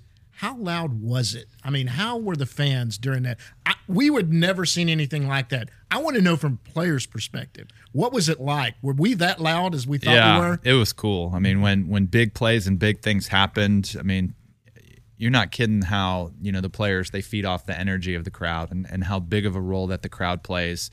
And even it was funny because being at the game yesterday with, with my daughter, and I don't even know what the the announced attendance was. I It was know like 24. okay. And the night before it was like 30. Yeah. And so mm-hmm. I was telling her, I was just like, we used to have like 50, 55,000 people across the street. And when we were playing well, we would, you know, we would sell out or close to sell out, you know, almost every night. Yep. And I was like, imagine what type of energy would have, you know, and she Yeah. was kind of just thinking through that. And I was even kind of reminding myself of, of that because I, I feel like I haven't been in that type of environment at a baseball stadium in, in a while. And so um, those were, I- if anything, you've got to learn to like temper your energy level, uh, you know, because the first time I was introduced to the postseason, it's like you want to play baseball with a football type of mentality, and you just can't do that because baseball is that 162 games. Most of the time you're playing, you're exhausted and something hurts, um, and you got to learn how to like play at this level. But when the crowd is getting you that pumped up, it's hard to not tense up and for your effort level to go through the roof. Well, your your two best series in playoff baseball, whereas against the Yankees in the ALCS, you mm-hmm. hit your only playoff home run against mm-hmm. the Yankees in the ALCS. Who did you hit it against? Nine. Uh, Phil Hughes. Oh, okay. Phil Hughes. Okay, you had a 950 OPS in that, and then you come back the next year against Detroit. Mm-hmm. You hit 412 against Detroit. The other AL, ALCS to go to the World Series. So obviously you just wanted to get to World Series, and you were going to carry them if you needed to. 1.147 OPS in that one. work. Was there any other special postseason moments that involved you in those two seasons that you can think of? Because that had to be special to be that good in those big series. Anything else special that you that you can think of that you remember? I just remember getting my first postseason hit and wanted to get out there. You know, actually, I strained my groin like three or four days before the regular season ended in 2010, and I was like so scared Uh-oh. that I was not going to be able to play because I had a good month of September. Yeah. And so, fortunately, I was able to to get back. I didn't start the first two games of the Tampa series. I started the first game back at home and uh, got a hit in my first at bat against uh, against against Matt Garza. Um, but I would say nothing really in that series versus Tampa, and then not really anybody on the team did anything against the World Series against it the, was Giants. Yeah. Yeah. Um, the the Tampa series the following year in 2011 that was a quick one. I mean, Adrian and his three home Three homer game, are the, are the standout there. He hit one off of Matt Moore. Yeah. Matt Yep. Moore's Um. I, I would say maybe a cool one, which I mean, it, it's pl- It wasn't a routine play. I made a diving catch against the Cardinals in uh, one of the home games. I forgot which game it was exactly, but that's probably a standout uh, in the World Series in eleven. Um, but I had also I had made an error earlier in that inning. You know, the the ball kind of snakes in the outfield a little bit. Yeah. And I, and I kind of I went to go get the zig when it zagged at the at the last second. So the ball got by me. There was a run that scored on that, And I think it might even have been the same inning that I feel like I had to make amends. So I went and I laid out and I made a catch, and that was it was pretty cool to to make a catch like that in that environment. I can't imagine. Okay, so this one's a fun one too. Now, David pitched 1.1 innings in the big leagues. He has a 0.0 ERA. Wow. That's not my question. You did strike out someone. Yeah. Who'd you strike out? Mike Carp, and I I always I knew you were going to know who it was. So I always messed around, uh, and Mike Maddux knew this. Like I always threw a knuckleball, like when when we warmed up. And so there was a time Did you pitch in college or high school? I pitched in high school, and I was supposed to try to pitch in college. Actually, that's what everybody thought where my future was going to be. But I actually broke my arm throwing a pitch as a junior geez. junior in high school. oh, wow. And so that kind of paved the way for, Okay. for me to be a hitter. And so, um, but anyway, I always messed around with the knuckleball. I remember it was a game in 2011, and we were getting crushed by the Mets, and I didn't, I wasn't playing that day. And so Mike Maddux was like, "You want to go showcase that knuckleball?" And it didn't end up happening. but I knew at that point, like this might be something that happens someday. So it, it happened. It was the first day. You know, every major league team has a few stretches during the year where they're going to play 20 straight with no off days in a three week span. Right. And I don't even know if they still do that, but that was, you know, when I when I was playing. And so um and so sure enough, this is the first day of a 20 and 20 and we're just getting lit up early on and the Red Sox scored in every single inning. So I go pitch the bottom of the 8th and I didn't give up a run. Daniel Nava took me to 10 pitches. He was the first hitter that I faced. foul, foul, foul. I'm like, just put it in play. he ends up hitting a double down the line. And uh, I don't remember all the hitters. I think I got a line out from like uh, Jose Iglesias. Um, I'm trying to think of what the other out was. And then I got David Ortiz to fly out to right to end that inning. but the funny thing, because you say the ERA is zero. So I came in two years later um, in Cleveland, and we were playing the Cubs in interleague.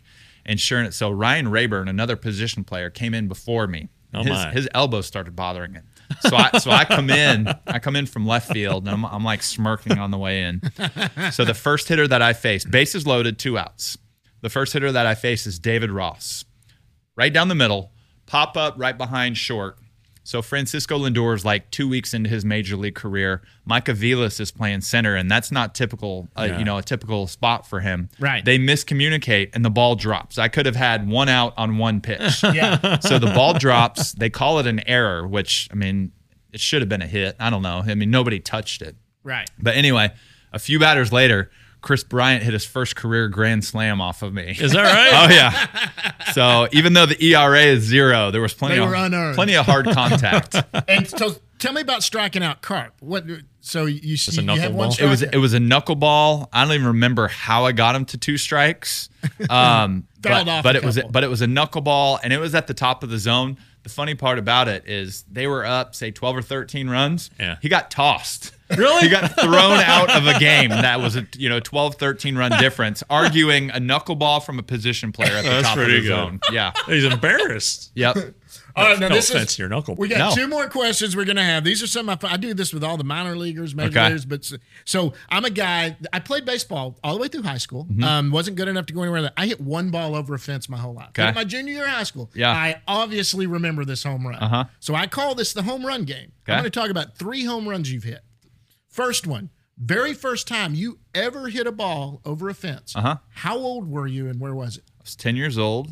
Uh, so uh, if, forgive me. So I like, I'm, I have, I, me- I memorize things like this. Right. So I'm going to tell you it was June 20th, Oh my gosh, that's my wedding anniversary. 1992. Okay. It's my father-in-law's birthday. And I and I hit a ball. Uh, I hit a ball to dead center. You know, I I'd come close a few times, and I and I knew I knew it was I was getting close. But yeah, that was that was my first one. Dead center field. It was a day game, hot in in Spring, Texas, Northwest Houston. Right. That was the first one.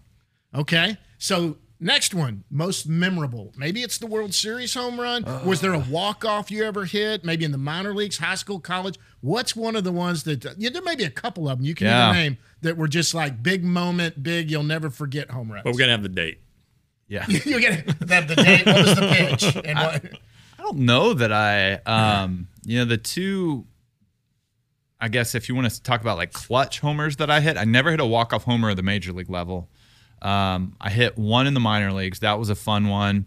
Uh, the ones that are going to stand out in the major leagues, I hit two for the Indians where we were down two in the ninth, and and I hit two two run homers um, to to tie up those games, and we ended up winning both of them. All right. One was off of Joe Nathan. Uh, and then the other was off of Neftali Feliz against the Rangers. Okay. Uh, we ended up winning both of those games. And then I'd say besides that, like, you know, the homers off of say like I hit a homer off John Smoltz, even though he was with the Red Sox. It wasn't like Braves John Smoltz, you know, toward Yeah. the end of his career. I hit one off of Andy Pettitte. Um, so you, you remember the ones that you hit off of like quality arms. You hit four against Felix Hernandez. okay, yeah. Yeah. And you also hit four against Doug Fister, but that's your career high. Uh-huh. And and I, I had Yeah, somebody yeah. look this up for me Yep. before the show. 287 against Felix. Uh-huh. Your most career hits against any pitcher were against Felix. Mm-hmm. Same with doubles, homers, and RBIs. The 20 RBI, or the most he's ever allowed, tied for the most he's ever allowed to a player in his career, tied with Trout. Mike Trout, your former your former teammate. Yep. So I mean, there's some Felix stuff there. There were some good ones. The funny one, the funny thing is, I think yeah, all four of them were like like wall scrapers, and um, and I think I told the story one time. So I hit my second career homer off Felix, and then I hit my second to last career Oh, homer right. off of Felix. That second to last one, I woke up feeling terrible. Uh, that day, and so I go to the ballpark. I didn't even take batting practice. I'm like laying down in the training room the whole time. I'm like, something's up. Like I, I'm not myself Yeah. and I'm leading off. Like I- this is like the last month of my career. I'm not very fast anymore, and I'm playing for the Angels. Mike Scioscia leads me off. I hit a homer my second at bat. It was a three-run homer. It skipped off the top of the fence. I round the bases. I give my high fives. I immediately go right behind the dugout and I threw up all over the place. That rem- Okay. that that reminds me, the the day after you guys clinched the West in ten, yeah. you know what that's like. The clinching. Mm-hmm. The next day, ninety percent of the guys were hammered, hung- hungover. Jeff Francoeur had to play that game Mm-hmm. as the DH. Wash like said, "Hey, I need a DH." He hits a three-run homer, goes around the bases, comes in, goes up to the clubhouse, which is not a short run, and Yeah, throws. yeah, out. the I didn't know that. yeah, yeah, He got sick too. Thank you for informing me. Yeah, I, I had no welcome. idea. Yeah, yeah. Okay, yeah. the last home run is the bomb. The one that you barreled the farthest you've hit. Who was it against and how far do you think it went? Is there one that stands out where you're like, There's there's two that stand out in the major leagues. Uh, one was off of AJ Burnett. And It was actually a big game because uh, we were down one, say in the fifth or sixth, and it was a two-run homer to give us the lead. A Rod ended up hitting a homer in the eighth to tie it up, and then I hit a walk-off single off Mariano Rivera late in that game. Oh, I remember that. Um, so, so- that would have been 08. So that one was like above the bullpen, maybe. at the old ballpark and off the facade of the upper deck. Okay. Um, so that was one of the better ones. I don't remember what the distance was. And then I got uh, I got a slider down and in uh, against a guy named Vin Mazzaro of the A's, and I hit it I, like Joey Gallo hit a ball a few years ago, like off the popcorn cart down the line. Yeah. Yeah. And so it was like that same general area. Okay. So those are the two. Um, I would say those were the two memorable ones oh, you threaded the Uh, needle because there was that. Yeah, I go or ra- or there's another one, uh, but it was a spring training homer, and I forget that it was my first spring training with the Rangers, and it was Okay. a lefty that dropped down, and I hit a ball out of the stadium in surprise, like to, to right field. It's You not hit, it, like hit it onto Bullard? yes, Yeah, okay. Uh, so I no idea how far that would have been, but I remember just I remember the feeling of hitting that one and knowing right off the bat that that ball's gone, and that one had some good distance on it. It's a crazy feeling. I hit one, like I said, you, you don't even feel it when you actually barrel one. And it's the only thing I've ever hit like that. And I, I remember I actually observed because I couldn't believe what I just done. Anyway, okay, last thing. Now, this is a fun one we do. It's what's something nobody knows about you. Let me give you some examples. We oh. asked this to minor leaguers, big leagues, JD, John Okay. Daniel. Okay. It's what's something that nobody knows about you. Jon Daniels has airplane underwear. Okay. He he has underwear he wears to and from wherever he travels because his wife packs it. That's his airplane underwear. Jack Yeah. Leiter hates peanut butter. Okay. Uh, what's some of the other ones we Uh, got? Da- Dave Raymond makes uh, elderberry jam. Okay. Okay. Um, Uh, the- stuff like that. Yeah, stuff like that. Yeah. So uh, uh, Davis Wendzel had his finger cut off when he was a kid. Oh, Brock Burke is the one. I'm the one that discovered Brock Burke was a sleepwalker. Okay. Which is originally, crazy. if you've ever heard that story Yes, about him. yes, yes, I'm the one that actually discovered that, and I gave that to the guy who ended up writing the story because I was like, this is a wild thing. So, what is something nobody knows about David Murphy? Oh my goodness. I don't know if there's. I feel like I'm just not that interesting. I feel like I feel like I'm too by the book. Um, I hate seafood. Um, for for somebody who loves food, I feel like people like I talk about food a lot, how much I love it. I don't like seafood. Um, for somebody who I, I feel like you know throughout the course of my Rangers career, um, you know everybody knew me, but like I, I put my faith out there. You know everybody knew that that my faith was important to Sure. me. Uh-huh. So I think people, and I, I think I said this on an interview with Ben and Skin one time, but I would say like dating back to high school before you know my faith was important to me. Um, I uh, I was a rap fiend. Oh my God. I was a rap fiend. So Is that right? yeah, no, I don't listen to it anymore because just the the lyrics don't really add up with you know with uh, you know Yeah. my Christianity and just my walk with Jesus. But uh, but yeah, I think that that would probably be a funny one that most people were like, man, I can't imagine David Murphy. And Could you riff? no, I was terrible. so one one of my best friends, uh, so Josh Barfield, uh, Okay. he played. He was Jesse's son. He played in the big leagues for a little bit. Yeah. He's the farm director for the for the Diamondbacks now. Yeah. And uh, and so we we would go through a list of things at our at our baseball banquet um, at the end of every year in high school. And so uh, so you, you got to write things about your teammates. And he wrote. I I didn't find out it was him till the the end. Um, but it was like thing, things that you know Murph's teammates said about him, and one of them like he is the worst rapper. so it's something that maybe I enjoyed. It was it was a hobby. I liked the music, but when I actually, even though I wasn't afraid to like recite lyrics, but I wasn't very good at it. He he also I remember this in Seattle. Kings of Comedy was on, and you did a good Bernie Mac impersonation. Okay, I'm not going to make you do it, but no, I don't even remember what that was. Well, I called my I told my brother who's a big range friend. I said, "Hey, David's coming on with us," and he said, "Ask him if he still eats the. Did you eat a triple triple or something from?" He he was saying he heard you on the Uh, radio from like uh, In and Out. Oh, okay. So that yeah. So one time, um, it was kind of a thing when we would go play over in Peoria because that would be the main In and Out Burger. Seattle, yeah. yeah. Seattle So we would go play, yeah, San Diego or Seattle, and I went with uh, with Kinsler and and Michael and maybe Frank Catalanotto. Forgot who else was there. I feel like there was a fourth, but I ate after that game and. It, Keep in mind that spring training would always be like my biggest time of year to eat, just because you know you're fresh off your off-season workouts and you're you're on the move so much and you're mm-hmm. doing so you're burning calories like crazy. Absolutely, so I was a crazy eater in spring training. So I ate two double doubles, two fries, and a milkshake. And they like I I, believe I it. didn't think it was that big of a deal, but they they talked about it for like, you know, for years to come after that. Like talking about my appetite. I'm like, it's, it's just what I do. and I guess you had said it. You must have been on one of the radio shows or something. He heard you talking about. No. Could you still eat a, two double doubles and two fries? I could force it down. Like I still would consider myself as somebody with a bigger appetite. Um, but at the same time, That like metabolism I, in I try a- to, I try to, you know, yeah, I, tr- I try to stay within proper means because it's it's not the same as 40 as it was at 25. and when you're playing every day, and That's right. I'm I, Don't I, say, I say it every show. I say it every show.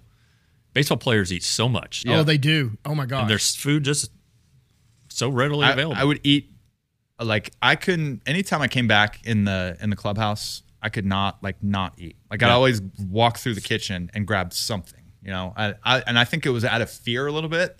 I was afraid that if I, you know, the, the more I lost weight, that I wasn't going to be able to hit the ball as far. And I think that's actually a fallacy. Just learning more about nutrition and the way the body works, you Yeah. know, post career. All right, all right. Anything else for No, him? I think we're good here. Oh man, this has been a great time, Dave. We can't Yeah. thank you enough for coming on. Oh, it's I had like a thousand questions. I didn't want to keep you all day. We'll have to get you come back. We'll, we'll get into different stuff. We'll talk food next time. Yeah. we'll have a lot of fun doing it. We're going to see you out at the ballpark anyway. I see you out there all the time, guys. David Murphy, thank you so much for joining us. We're going to go down in the bus leagues in just a little bit. Dave, thanks a lot. Enjoy it, guys. All right. All right. Thanks. Thanks. for coming on. All right. Thank you to David Murphy for coming up here in studio and joining us. We do need to go down in the bus league, Yep. talk about the minor league system, where they're at right now. Let's start out at low A down east. They're 28 and 31, 5 and 5 in the last 10. They have lost a game. Teodo, that's the guy that I'm fired up about. I, er, I mean, we've been on him. You pointed him out to me when we were in spring and spring training. We went there for Yeah. the minor league stuff. Man, that to go along with a high 90s fastball, that little breaking ball he's throwing, that slider is just biting. He looks pretty good. Yeah, I think we have video of him on. I think uh, I got the- some of him, yeah, on the YouTube Texas, channel. Texas Rangers Baseball Podcast YouTube channel, uh, YouTube channel, which you got to subscribe to, by the way. By the way, Good lord, you know we're we're uh, we're we're we're slowly building uh, our watch hours. Our, our these podcasts are getting great, great views. So Thank if you're you, if you're the yeah, thank you. So if you're watching it, boom, hit hit the subscribe button. It's right it's right down here somewhere. yeah. Anyway, it's um, over here in the corner. it's so uh but to your point Te- Teodo um yeah you know a lot of guys high on him in the system for obvious reasons um he, he's young he he needs to grow Yeah. um but you Very know, thin, what, yeah, it's just gotta what what out. what he's what he's doing and and what he potentially has as in, in terms of uh his his pitches and with that velocity um yeah you He's know a uh, bullpen piece. That's yeah, what he's. and, and well, maybe not. You know, he he you know he pitched four innings the other night. So you know, as as they, but he's like three waves away. well, how many pitches does he have? I thought he only just had two.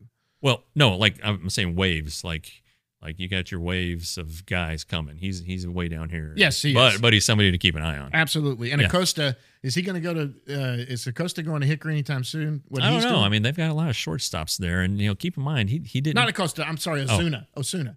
Uh, I don't. I don't know. I don't know. He's Um, hitting three twenty seven or he's he's 19 um so i i think while you want to you you want to rush some guys but um i don't i don't know you know this is this is Okay. this is probably he probably needs a little more time in down east i wouldn't i wouldn't bump him yet and you know these are the babies. Hick- Hick- Hickory's loaded, you know. Hickory's got a lot, of, a lot of stuff, and they're also relying on the things that happen above them. Yeah, they do have to move up. yeah, That- that- so- You're absolutely right. Cawley's there, but you go up and down. I was pulling up some of these guys trying to get some quick notes, see what they're doing uh, there and at, at Down East, and every one of them are 19. They're all 19, 19. I mean, let's.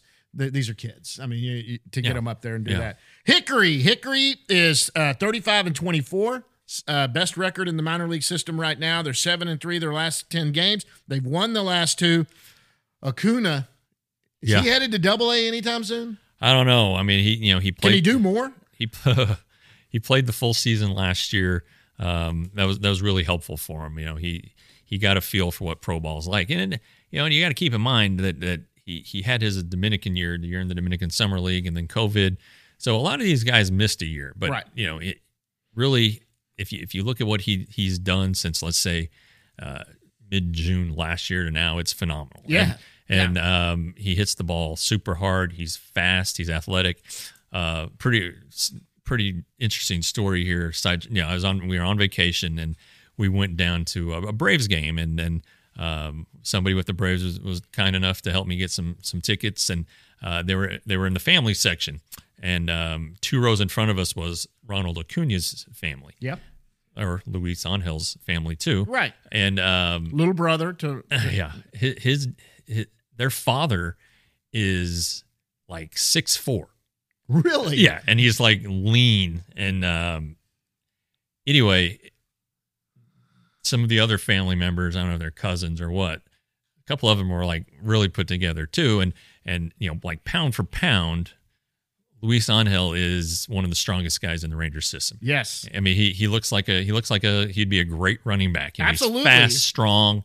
About uh, five nine, five ten. Looks yeah, like he weighs yeah, exactly. And you know, they they last year they were saying, "Boy, we hope he hits that."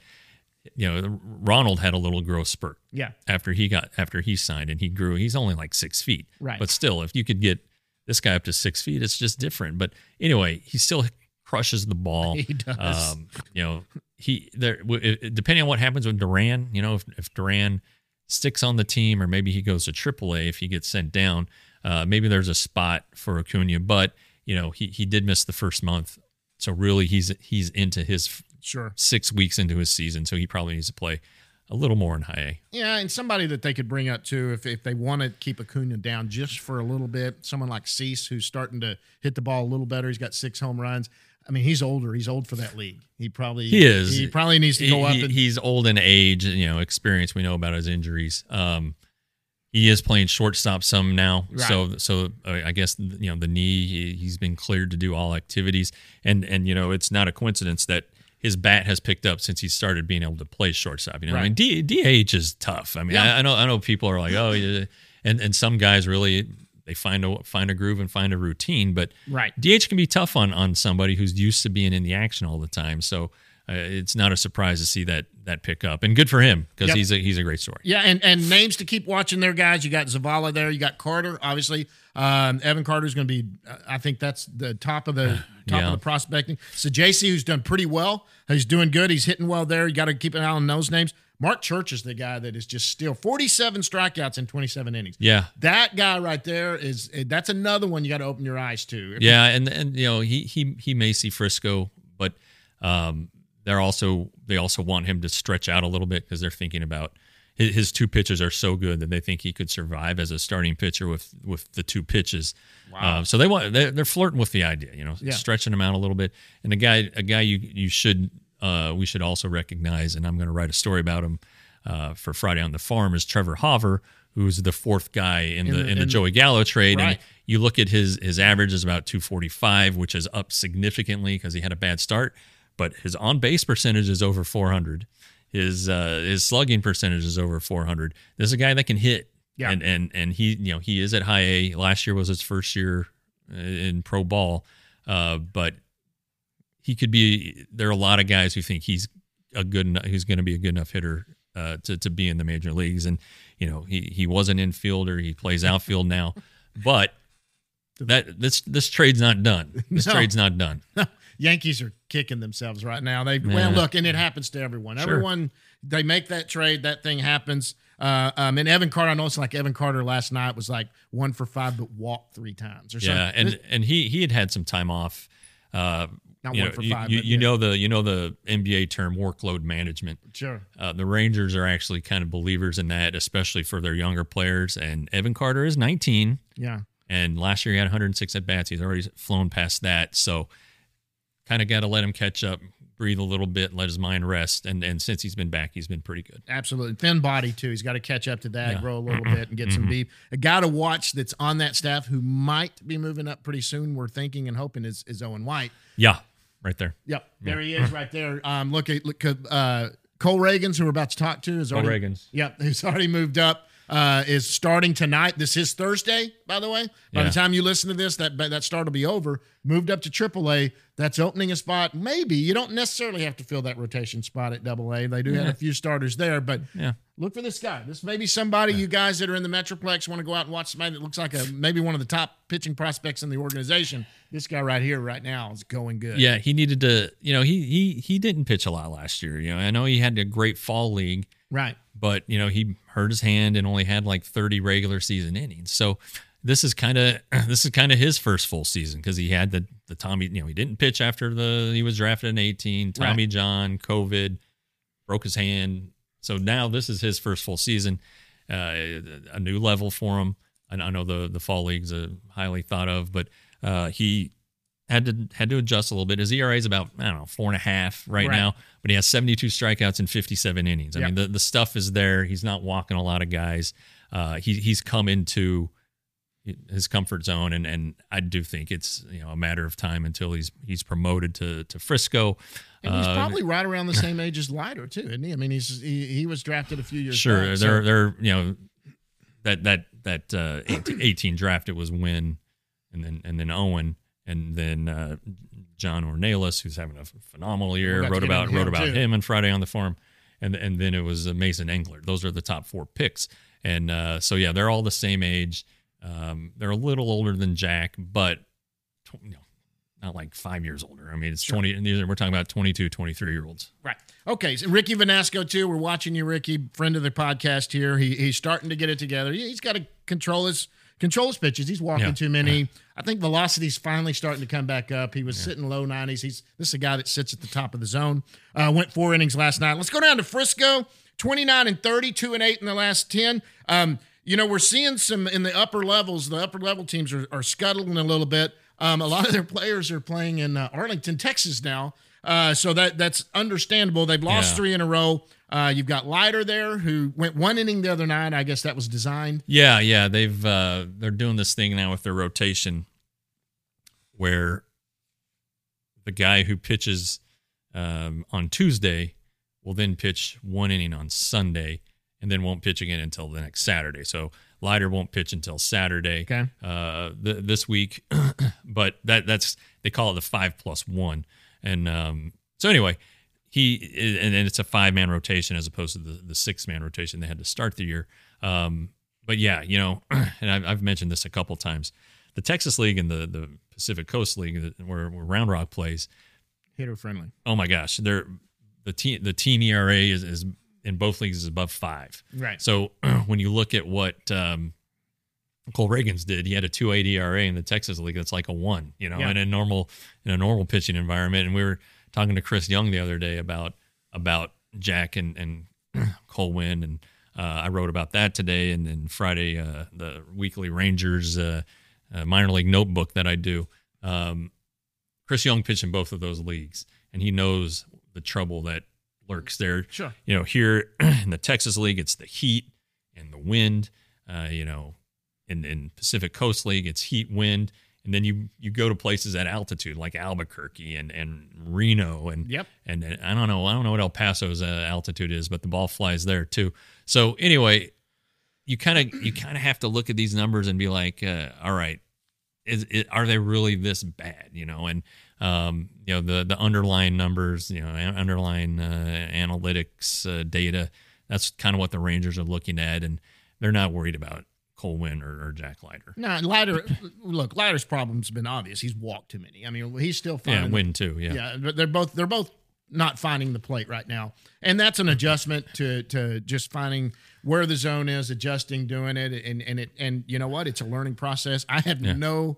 Uh, I have no worries about either one of them, especially Yeah. with who Jack's dad is and the history. That's just Sure. that's just getting some innings under yourself and going. Um, yeah, we, we talked about Ornelas and how good you just wrote the story Yeah. about him. Harris is now leading uh, 11 home runs. He's got up to 11 yep, home runs. Yep. Yep. Um, good things. They're good players. They're good players to go watch at Frisco. Whoops, excuse me there. Uh, good, good players to go watch in Frisco. Major leaguers that are playing there that aren't there yet.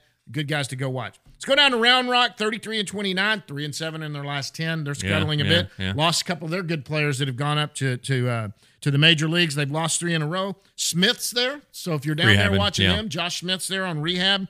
Um, tell me about Solly. Uh, Chris Chris Chris. It's- Saleh, or Josh Josh Saleh, not Chris Sale. Josh Saleh. Josh Saleh. Um, he's he's got a he's he's kind of a Matt Bush uh, without the prison time. Um, yeah, you know, a, fir- a first round draft pick, uh, and you know came came into some uh, uh, drug addiction. Uh, was his- suspended. yeah, yeah, you know, bas- Josh Hamilton. came came out of you know forced himself out of baseball you know basically Right. through his addiction but he's overcome it uh he he is older he's 30 30 31 um but last year he he returned to independent ball and like had this massive season Sure. like, unbelievably huge season the rangers brought him to instructs they brought him to tell a story and then they ended up letting him play some games you know roy silver who was tied in with with hamilton Right. um, and and knows Matt Matt Bush as well, knows uh, Josh Saleh, and and uh, it yeah, it's a good it's it's a good story that he's able been able to you know reclaim his life and and Sure. he's he's on a straight straightened path and uh, clean from from his abuse. Uh, is he a prospect? You know, I I don't At I, that age, I doubt it. But look, he he had a He's seven, depth. he had a two homer, seven RBI game uh, last week at Tacoma. Um, you know, he, he yeah, hitting hey, 292. He's Yeah. got a 999 OPS. I mean, root for root for these guys. See what happens. You know, there there's a guy at Frisco named Trey Hare who's uh, wait, last year, last year was an independent ball. Yeah. and um, he's 26 in Double A. He was just the Texas League Player of the Week. He had five home runs last week, Yeah. He- and he hit him in, in five straight games, which is a Frisco record. So, you know, you never know. Um, I, I don't I don't think either one of them's a prospect, but hey, you know, guys come at their own pace and. And uh, Late some, season, something maybe, if a- something funky could happen. You never know. An injury late in the year, you have Yeah. that thing come up. Somebody has to go down on a 60 day or something. Maybe that's somebody that can come up here and get a few at bats to end to end his career. He's obviously you know do, Yeah. do something like that, and maybe it gets him into a camp next year on a minor league deal where he has a chance to. you know, or maybe maybe he's just fulfilling a personal goal. You know, Sure. you know, hey, I can I could do this again. you know, and- Absolutely. and- Um, if you're looking down there, a uh, couple of promotions that went down that we talked about Reagan's. Yeah. Uh, Lee, who's been on this, Chase Lee, he Yep. went up there, did give up a three run home run last night. He wasn't getting hit around guys. He walked two guys. That's that's Yeah. never good. We know how walks go. He ended up giving a three run bomb. Uh, first time out last night. Um, you know, finding the plate, didn't do it. Probably hung a slider, one of those goofy sliders he throws. um, whatever he did, but they, no worry there. It's good to see him them get their promotions going up. Yeah, absolutely. Um, still worried about Wendzel. Um, this guy is getting past. He's kind of getting Well, you know, he he, he has to stay healthy. I mean, He's- yeah, that's, was that's the thing. I mean, he's you know even even in the year he was drafted in 19, he was hurt and then got hurt right away. And so, uh, if he can stay healthy, he's going to get the reps he needs. Yeah. and and can become a, a you know. I don't know, find his footing. I mean, but that's the key for him. I mean, they they still think he's wonderfully talented and a, a major league capable player, sure. but he's got to he's got to stay on the field. Yep. All right. Anybody else you wanted to talk about before we get out of here? No, I think I think we pretty pretty much exhausted all of them there. And I know, and uh, um, I just we just the, the player development thing and, and the minor leagues. That's that's just good stuff to to pay attention to. And and and I- and I know that this team still, you know, the major league team has spent a ton of money and Yeah. You got to understand that to make to make it work, to make all that money work, you got to have the young guys. to- Absolutely. To, make to make everything click, to remain Depth. to have financial flexibility, and when when guys uh, get old, you know, kind of get moved aside or moved to another position. I mean, potentially that's what happens to Corey Seager. Maybe he in a couple of years as a third baseman, and somebody else, you know, Josh Smith is the shortstop. Who knows? But um, you got to you got to know these guys, and and and and so that when you when they come up, Yep. you're like, oh hey, I heard about him on the Texas Rangers baseball podcast or at rangerstoday.com because Absolutely. because we're killing it. We're we're we're making our uh, I don't know if we're making our money on the minor leagues, but we're definitely doing very well with the minor leagues. So Absolutely. Well, it's important. In, in today's day and age, you got to get your minor league coverage. It's so easy to get right now with the click, and this is the place you can get it. This is the the beat reporter right here for the Texas Rangers that's got it all going with the minor league system. This isn't just we mentioned the minor leagues. We've got coverage in Yeah. the minor leagues. Yeah. And we're getting these players on. Guys, that's going to wrap it up for this one. That's episode 39 we got in the books. yeah, hang Uh, on. Rangerstoday.com, five ninety nine a month, sixty dollars a year. Absolutely. Our our podcast YouTube channel. hit that- Hit the hit the subscribe button. hit the subscribe button get that Yep, going up so that we can get monetized on that guys give us a like we love the comments i try to get on on the youtube channel try Yeah, to comment back and thank you guys for doing it uh, it's been a fun one. Anything else before we go? Nope, sorry I didn't shave. I, I forgot to shave this morning. jeff didn't shave. We'll punish him for that one. There's a fine coming. Guys thanks a lot. Thanks to david murphy for coming out here and joining us. Till next time we'll see you at the yard